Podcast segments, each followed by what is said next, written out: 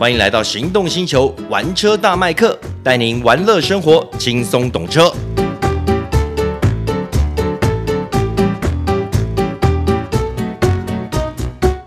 Hello，大家好，欢迎收听玩车大麦克，我是 Michael 汪廷二。Hello，各位听众朋友，大家好，我是导叔导观众。对啊，今天要带大家来聆听的车款呢是 Volvo C 四十 Recharge。嗯，诶，那我就好奇啦。之前他不是推出一台 XC40 的 Recharge，现在又来一台 C 四十的 Recharge，那这两台它到底怎么分、怎么定位啊？你有没有发现那个导数它少了一个 X？诶，对耶，对，因为不是 X，所以当然不代表它不是修旅的身份啦。嗯哼，其实这个 C 四十的 Recharge 呢，就是 XC40 Recharge 的。酷配版本哦，也就是跑格版本，所以它就有点类似于，比如说 GLC 跟 GLC Coupe 这样的意思喽。哎，对，没错，没错，或者是这个 BMW 的 X3 跟 X4 这样子的啊，了解了解了。C40 的就是它同样还是一台这个 CUV，但是它的车顶呢是比较斜的，尤其在顺到车尾是斜的，嗯、看起来像跑车这样子的感觉。尤其这两年这类型的车款，尤其这种呃。Coupe SUV 车款在市场接受度似乎越来越高哦。是啊，是啊，尤其啊，像现在中国车市场这类型的车子越来越抢手。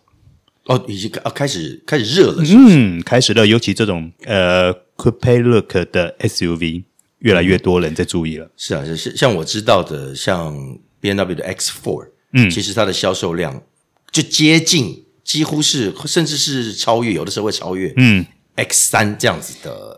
车款了，哎，只是我其实这件事情反而印证了一个有趣的现象。嗯，其实有时候我们买车都会很理性的说，哎，我空间要怎么样？哦，我造型要怎么样？可是遇到造型跟空间的时候，有时候往往造型为了造型。消费者是可以去妥协的，是为什么？因为其实像我们我们接触过这么多 Coupe 类型的 SUV 车款，这种斜背型的，你会发现后座的头部空间多多少少都会受到影响。我当初要买的车款，我当初在买车前啦，应该这样讲，嗯、我就考虑过同一个车型的 Coupe 型的，或者是一般 SUV 型的，是，但是坐实际坐进这个 Coupe 型之后。我后来还是决定买一般的一般型的，对对对，为什么呢？因为我还是希望能够给这个老婆小孩最大的空间。嗯、你说我喜不喜欢酷配型？哦，我喜欢，比较漂亮啊，当然呢，嗯，对啊。但是这个大家的考量不一样了，对对，有些人喜欢造型，但，是可以印证出去市场对这类型造型，为了造型其实可以稍微牺牲妥协一点的。是啦，当然也是可以的。那毕竟它的车体在下部分的的大家都是一样的。嗯，好，好，那我们来回归正题好了。是啊，诶，今天你试的这一台 C 四十呃，你觉得它的外观跟 XC40 有差很多吗？除了那个斜背以外，其实在这个应该讲 B 柱以前啦，弄差不多啦，弄差不多。B 柱以前差不多，然后当然它也没有这个行李。车顶没有行李架，嗯，它给你一个更跑格的感觉。其他的车车这个品牌要这样子做，也大概都是这样子的方式，嗯，对，它就让你看起来车顶就是一台 Coupe，嗯，然后车尾当然是从 C D 柱开始，就是往下，就是开始从尾灯这个部分往下斜，嗯，然后呈现一个侧车侧是一个很流线的感觉。哎、嗯，那我问你一个问题哈，如果它跟 X C 四十摆在一起的话，嗯你自己啦，我现在讲你自己的感受。是，你会在造型上，你会比较喜欢 XC 四十这样比较稳重的感觉，还是像呃 C 四十这种斜背型的那种感受？诶，这就回归到我们刚才讲的。老实说，C 四十 Recharge 肯定是比较漂亮，真的有，真的有比较漂亮。对，有比较漂亮，我会比较喜欢，因为 XC 四十它就是比较正统的，你要说 SUV 或 CUV 也好，嗯，它就中规中矩。对，但是论实实用性，那我肯定会选 XC 四十。对，但是之前就对 XC 四十的它的空间表现是赞赏有加，所以实车看起来还是 C 四十比较漂亮。啊，漂亮，漂亮，绝对漂亮。哦，可是它的尺寸其实应该也跟 XC 四十差不多嘛？啊，差不多，差不多。它的这个除了车高可能稍微低一点点以外，嗯，对，它基本上车长车宽都在差不多的范围里。因为我记得它车长也差不多四呃四四四零 millimeter 而已啊。对对对，很。它是一台，就是一台，它是还是一个 CUV 啦。嗯，应该这样讲，它是 CUV。对它，其实它它车长，它整个车身尺寸其实跟我们在路上很常见的那个卡罗拉 CC 差不多大，差不多。嗯，对，差不多，甚至可能还小一点呢。对，所以它在市区穿梭理论上应该还蛮方便的。对，它是比较适合城市都市使用的一个车款。嗯哼，那这台车其实基本上重点在什么？就是 recharge，它指的是电动的部分。是，那这台车又是纯电动，不像 XC60 recharge，它可能是一个双能的，也是一个 hybrid 的设计。嗯，但 C 四十 recharge 是一个纯电动，而且目前台湾引进的是。前后双马达的，就是 Twin Motor 的设计。诶、哦，这样听起来的话，它马力应该很猛啊，也相当的猛。对，如果是前驱车款的话，我们以 XC 四十 Recharge 来说，它有两百三十一匹马力，其实已经很、嗯、很好用了。那在这个 Twin Motor C 四十 Recharge 这个双马达设计上面，它有四百零八匹的，我们要讲中，它这个其实是一个中效马力了。对对，但我们也可以讲加总马力了。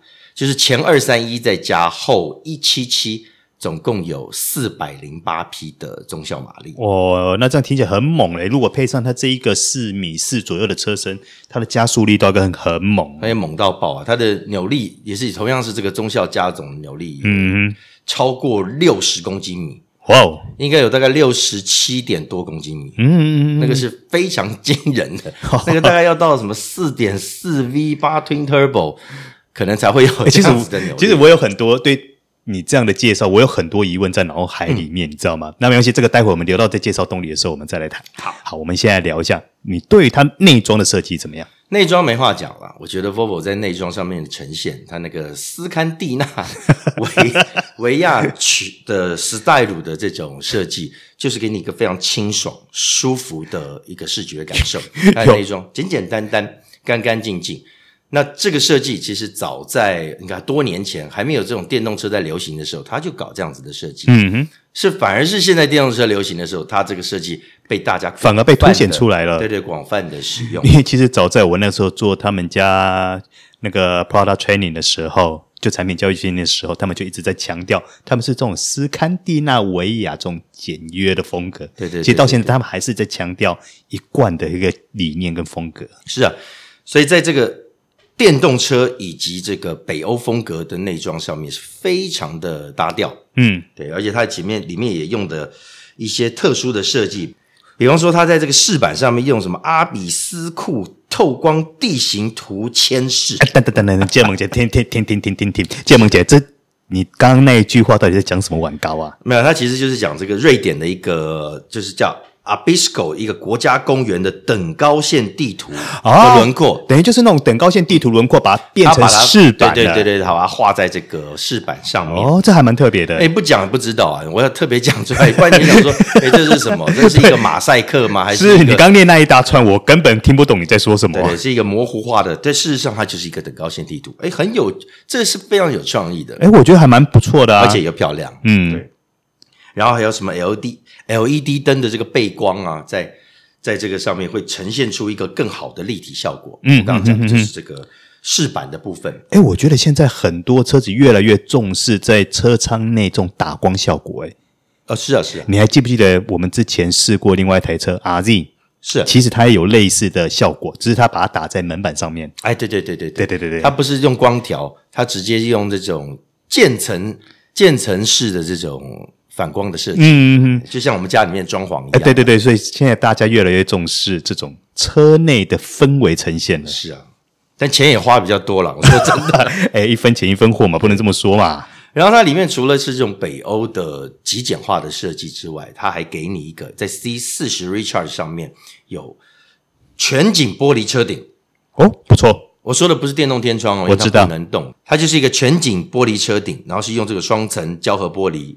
打造的，嗯，那当然它也可以挡紫外线，然后它的透光率也会比较低啦，它透光率只有六点五，要不然台湾这种天气你打下来，你试试看看，哦，这个还蛮实用的，那个那个头一定会烧焦，否则如果没这个东西的话，你可能要去贴隔热纸。对对对，它反正号称可以阻挡百分之八十的太阳热辐射。了，嗯，所以基本上有这个玻璃，你可以看得到外面有这个很更清爽的、更开阔的这样子空间感，嗯，那同时呢，它也有具备隔热隔音的效果。哦，这样听起来的话，内装它整个配备给的还蛮配蛮强劲、蛮豪华的，算不错啊。嗯、而且它最主要的是，它把这个 Harman Kardon 高阶的音响系统列为标配。哦，对，哇，我实际就是接了这个音源听，诶，确实是还不错。其实他们家用这种高级音响已经用了十几年了。哦，以前好久以前就。Dynaudio，Dynaudio，对，那也是北欧的一个高级。对，一直用到现在。他现在用 Harman Kardon，现在现在是有 Harman Kardon 的。他们在音响这方面其实都还蛮肯投资的。是啊，是啊。然后我们看到它中控台的触控荧幕还是维持那个九寸的直立式。你说那个直的嘛？对对对，它这几年都是用这一个嘛？哎，其实它这个。有一段时间了，对，我印象中觉得可以赶快再 拉大一点啊。当我们知道 Volvo 它的这个改款的速度，或者是这个这个部部分是稍微慢一点。对，我靠，那如果说再大一点的话，我突然间想到什么，你知道吗？会不会像 iPad？像 iPad 吧，而像特斯拉。然后它的仪表板呀也是全数位化的，那就比较跟大家差不多的是十二点三寸的设计。现在大家主流都差不多是这个尺寸。所以它的解析度啊，各方面的色彩上面的设计都还不错，嗯，对，那在这个辨识度上面是很高的。那么虽然它也强调它有这个 Apple CarPlay 连接的功能，嗯、但它只有它必须它不是无线的，它必须要连线。哦、它连 Apple CarPlay 都是要有线的，它 Apple Car CarPlay 是要有线的，嗯、但是呢，它可以直接透过这个 Google 车载资讯系统，因为我们知道 Volvo 其实跟 Google 在这个部分的合作非常的紧密，对对。对在 Google 上面是可以用无线的这样的方式来连接。哦，虽然呃，我那时候在试驾的时候，虽然我没有连接线，CarPlay 是没有是没有显示的，这功能没有启动，嗯、但是我同样还是能够透过 Google 车载系统这个无线连接，播放我的讯源，就是我手机里面的，比方说我有这个 Spotify，嗯，我有这个我有买这个讯源，所以呢，它可以直接在你就调整在音乐的时候，我就听到。我手机里面正在播的 Spotify 的，所以可以直接直接抓 Spotify，就是你手机内的，就是手机内的这个音源可以直接抓。你的那时候在播什么东西，它就直接连线上去了。哦、那等于就是蓝牙、哦、蓝牙的这个功能了，对蓝牙的功能了。嗯，诶，这样这个部分其实跟其他品牌的车款是有点不太一样，不太一样。对对对，因为它它是针对，主要是专攻这个 Google 车载资讯娱乐系统。哦，是，当然它也提供 CarPlay 啦。嗯，哎，那我问一个问题哈，那它这一套呃 Google 车载系统的话，在操作使用上会不会复杂？老实说，算简单。嗯，因为我很少接触到 Volvo 这一套系统，但是大概操作一下就能够上手哦。因为毕竟是 Google，如果是以 Google 的这个来源的话，你蛮像你在玩这个手机或者电脑。嗯，对，比较像是在玩 Android 手机啦。啊，是是。啊，好了，那既然我们讲到车上，我们就不免于俗来聊一聊它的空间啦。是对，毕竟它的车身尺寸不大，它的车身尺寸确实是不大，加上它的车顶又是一个跑车式比较斜的车尾。哎，那你知道我想问什么吗？好，我告诉你，它的纵向 后座啦，纵向的膝部表现其实和 XC 四十是差不多的。嗯哼。我个如果是我我以我这个身高，哎，你身高多高？我身高一七八。嗯，我前座设定好我的位置以后，我到后座去，其实大概还有一个多拳头。对，它没有很大，它没有很长，但是对我来说，我个人觉得前后座都有近一百八十公分的乘客。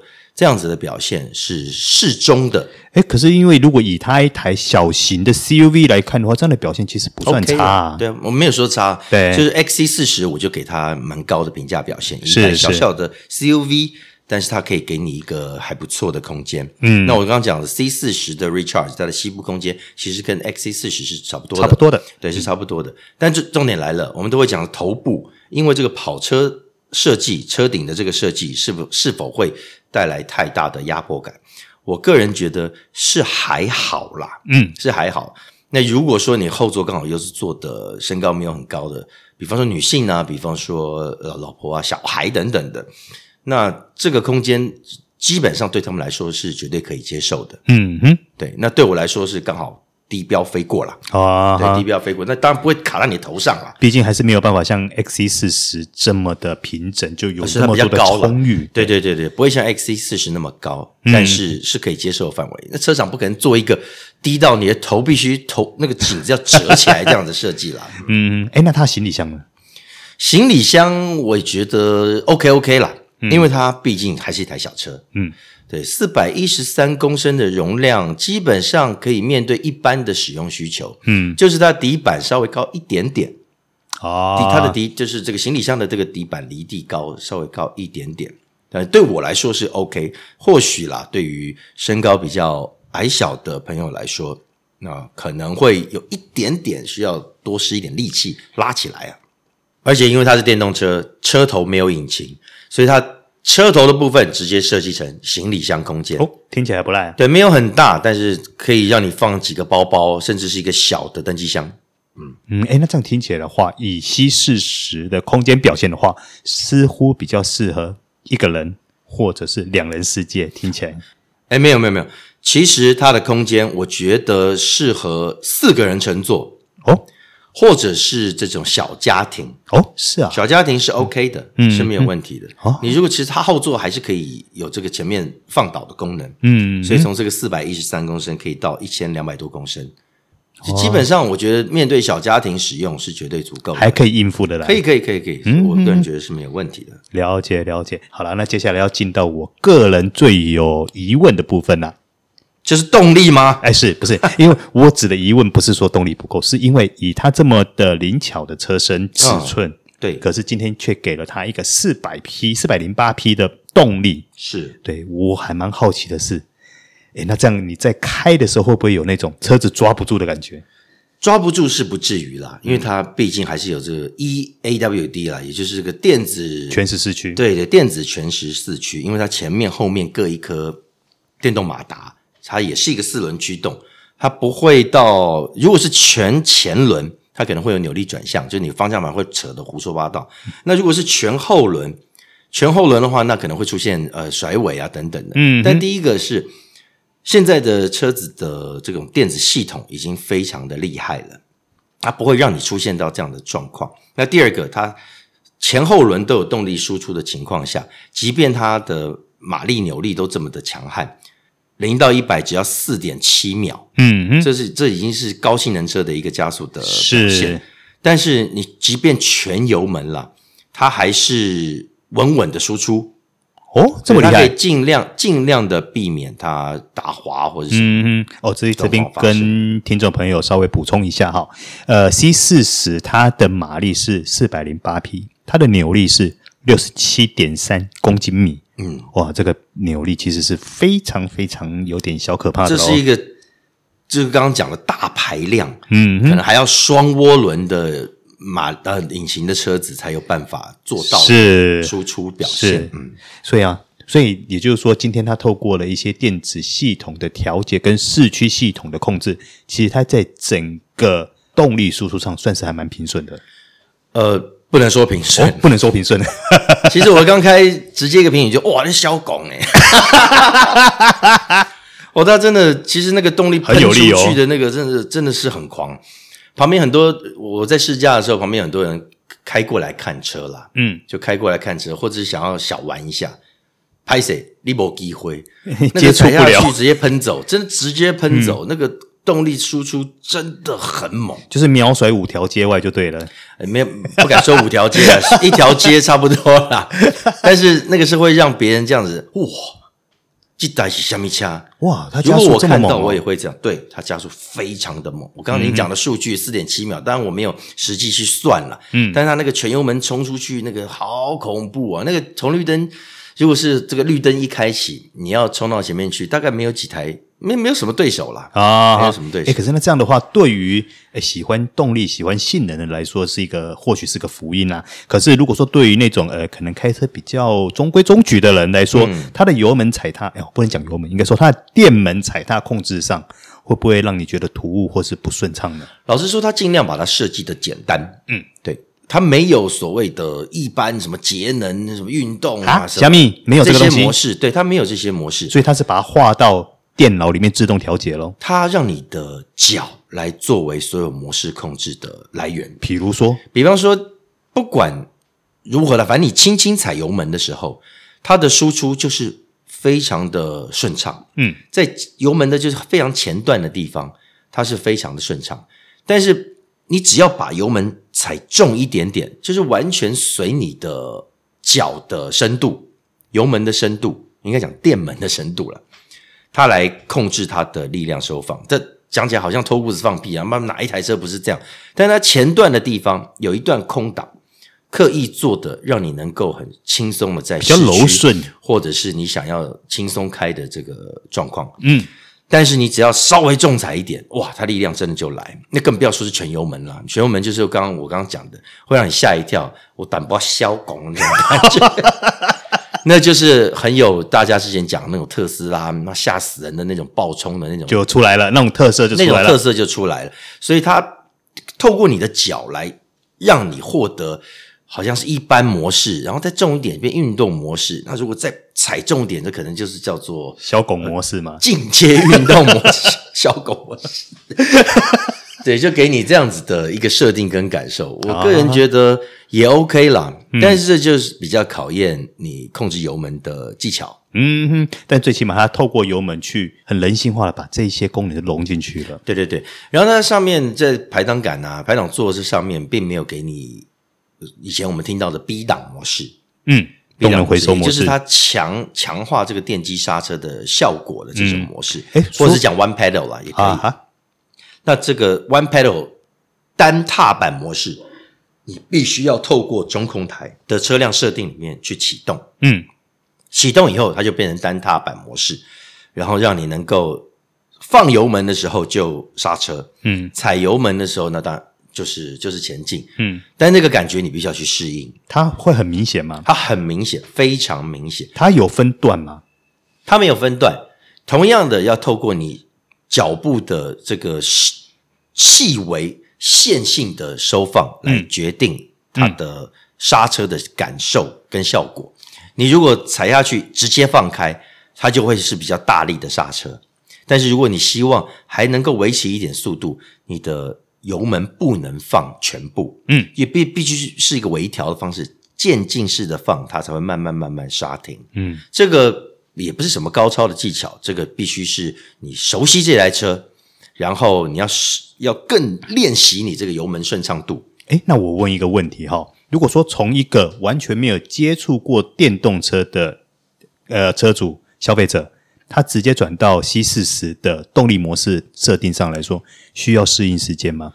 基本上适应的时间不会太多。嗯，你不要一开始就重踩油门就好。对，先熟悉它的整个特性。就是我说的，你先适应这个前面可能三分之一这一段就够了。嗯，慢慢慢慢，你再试着去把这个后面的三分之二油门给引出来。嗯，那当然，因为我们经常试车。我们有这个经验啦，不要说有这个技术，我们这经验比较多，我们可以立刻掌控到这个状况。那一般人，我觉得他重油门重来下去，基本上都会吓到了。嗯，基本上都会吓到。哎，那我好奇，因为你不要看它车这么小，大概四米四的车长，可是。它的车重其实不轻，它破两吨诶。对啊，是这个电动车没办法，没办法，电池就重啦。电池，电池就跟那个电动马达就重啊。是啊，但是这个重归重了，但是不影响它的动力啦。对，但是会不会影响操控？操控，哎，你你是会感觉到，呃，这个重量的惯性所带来的影响，真的有感觉，就有感觉，就尤其是在这种高速，尤其是在弯道上了，嗯，高速弯道或低速弯道的时候，你就会感觉到，比方说你在右转。刹一个急弯，嗯，你就会感觉到那个力量往左边带。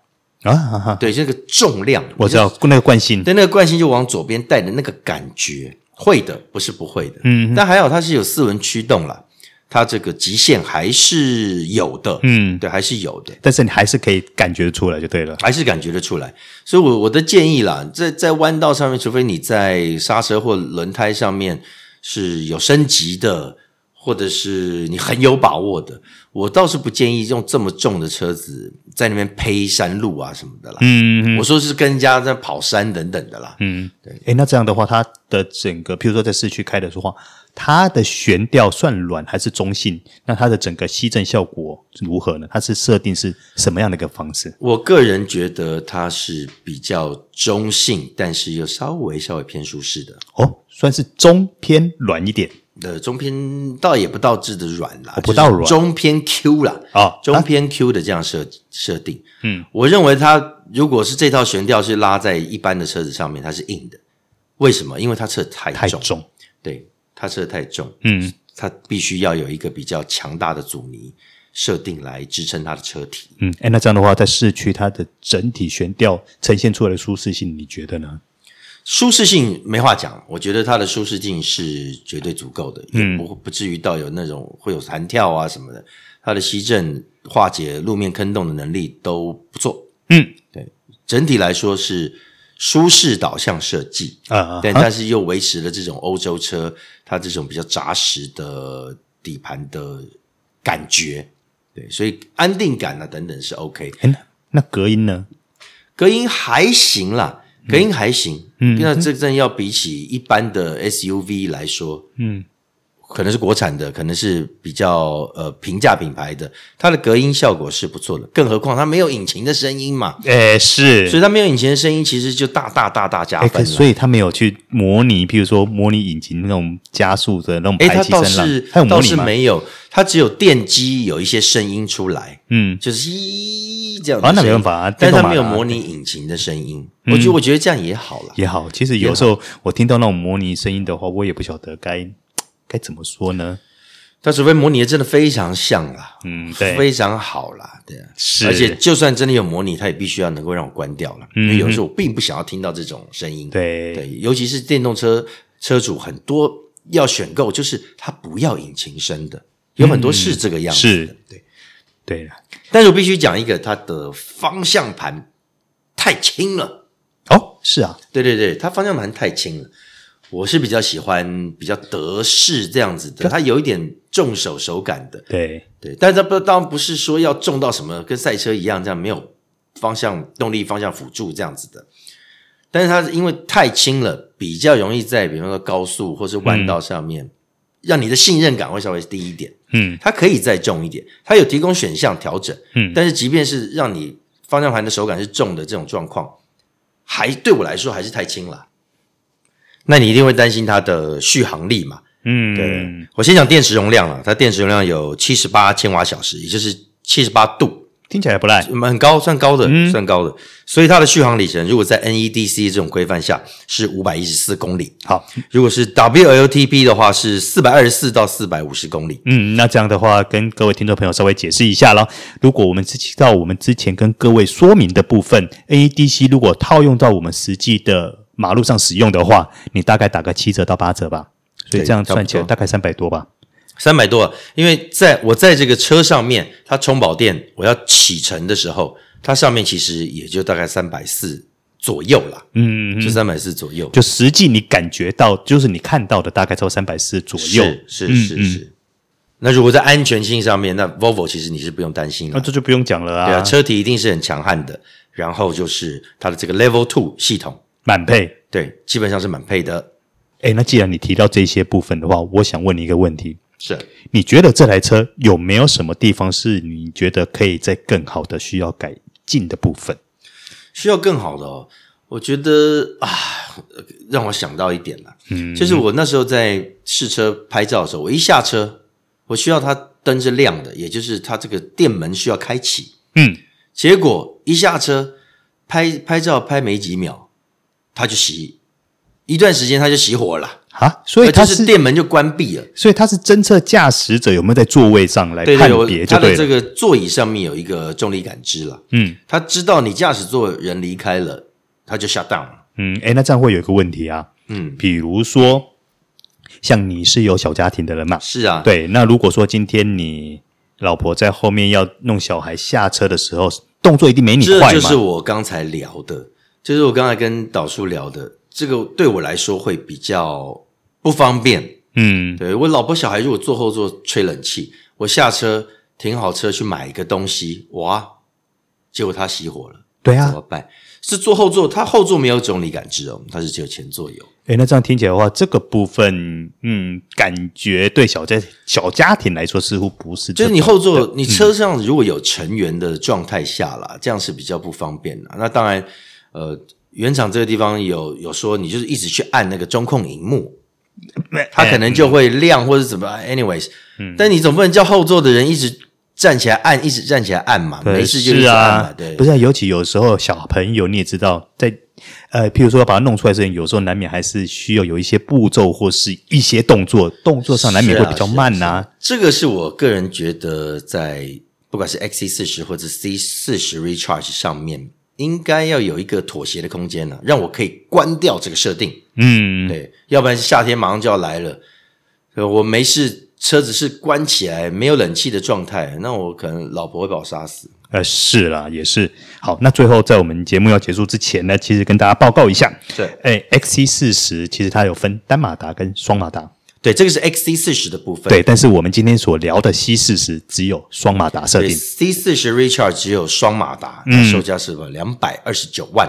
对，好，那我们顺便也跟大家报告一下，XC 四十单马达的售价是一百七十九万，嗯，然后它的双马达是两百一十九万，对，少十万了，对。嗯，少 C 四十十万。哎，那我就想问说，如果这十万块你你自己的，我说你自己，你愿意花吗？嗯、我自己哦，嗯、我刚才讲了，我自己就是已经去买这个比较正统的 SUV 啦，为了提供这个家人更好的空间。对，所以如果是我，我会去买 XC 四十 Recharge。对对，嗯，但是我相信，就是小家庭或者是他还是比较 care 造型的那。那 C 四十 Recharge 你可以可以考虑一下。嗯，好的，那今天 C 四十 Recharge 就跟大家分享到现在，感谢大家收听玩车大麦克，我是麦克王廷二，哎，我是陶根座，谢谢老叔，我们下次见，拜拜。拜拜。